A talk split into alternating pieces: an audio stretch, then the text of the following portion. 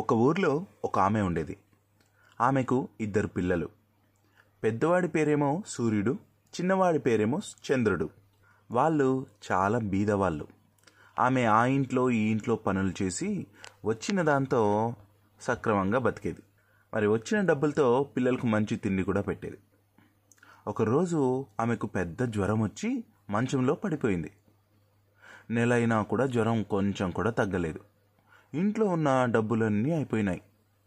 ఆమె పిల్లలిద్దరికీ ఏదో ఒకటి పెట్టి తాను మాత్రం ఏమీ తినకుండా ఉత్త మంచినీళ్ళు తాగి కడుపు నింపుకునేది.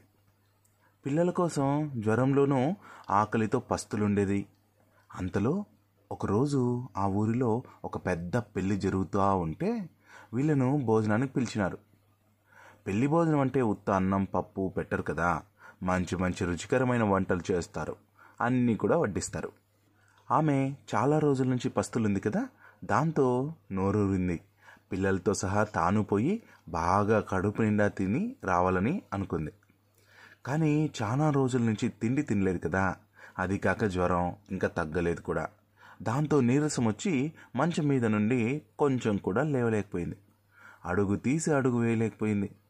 దాంతో సూర్యుడిని చంద్రుడిని పిలిచి, రేయ్ మీరిద్దరూ పెళ్ళికి పోయి బాగా తినిరండి, అట్లాగే వచ్చేటప్పుడు నాకు కూడా ఏమైనా పట్టుకుని రండి, చాలా ఆకలిగా ఉంది, ప్రాణం పోయేటట్లు ఉంది అని చెప్పింది.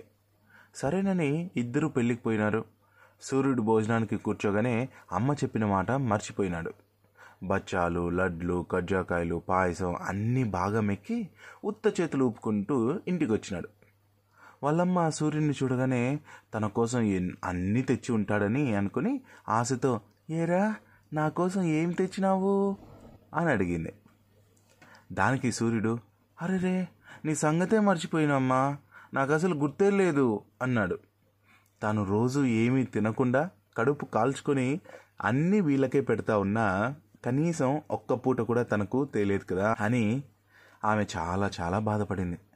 చంద్రుడు మాత్రం అన్నానికి కూర్చోగానే పెట్టినవి పెట్టినట్లు సూర్యుని మాదిరి బెరబెర తినకుండా, పాపం అమ్మ రోజు తానేమీ తినకుండా అన్నీ మాకే పెడతా ఉంది, కనీసం ఈ ఒక్కరోజైనా ఇవన్నీ తీసుకొని పోయి అమ్మకు పెట్టాలి అనుకుని ఎవరూ చూడకుండా విస్తరాకులో పెట్టినవి పెట్టినట్టు అంగీలో దాచిపెట్టుకుని ఇంటికి తీసుకొచ్చినాడు. అమ్మ చంద్రుడిని చూస్తూనే, ఏరా నువ్వన్నా ఏమన్నా తెచ్చినావా, లేక మీ అన్న మాదిరి అన్నీ బాగా మెక్కి ఉత్త చేతులతో ఊపుకుంటూ వచ్చినావా అని అడిగింది. ఆ మాటలకు చంద్రుడు నవ్వుతా, అమ్మా ముందు నువ్వు కాళ్ళు చేతులు కడుక్కొని రాపో తిందు కానీ అంటూ విస్తరు వేసి తెచ్చినవన్నీ ప్రేమగా అమ్మకు కొసరి కొసరి తినిపించినాడు. అవన్నీ తిని ఆమె చాలా సంబరపడింది.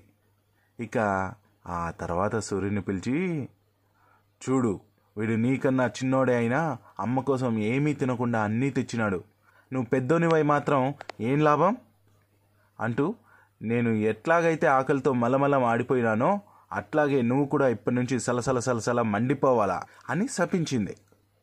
చంద్రుని పిలిచి, మలమల మాడిపోతూ ఉన్న నా కడుపు నిండా అన్నం పెట్టి దాన్ని చల్లగా చేసినావు, అందుకని ఇప్పటి నుంచి నువ్వు చల్లగా బతకాలా అని దీవించింది.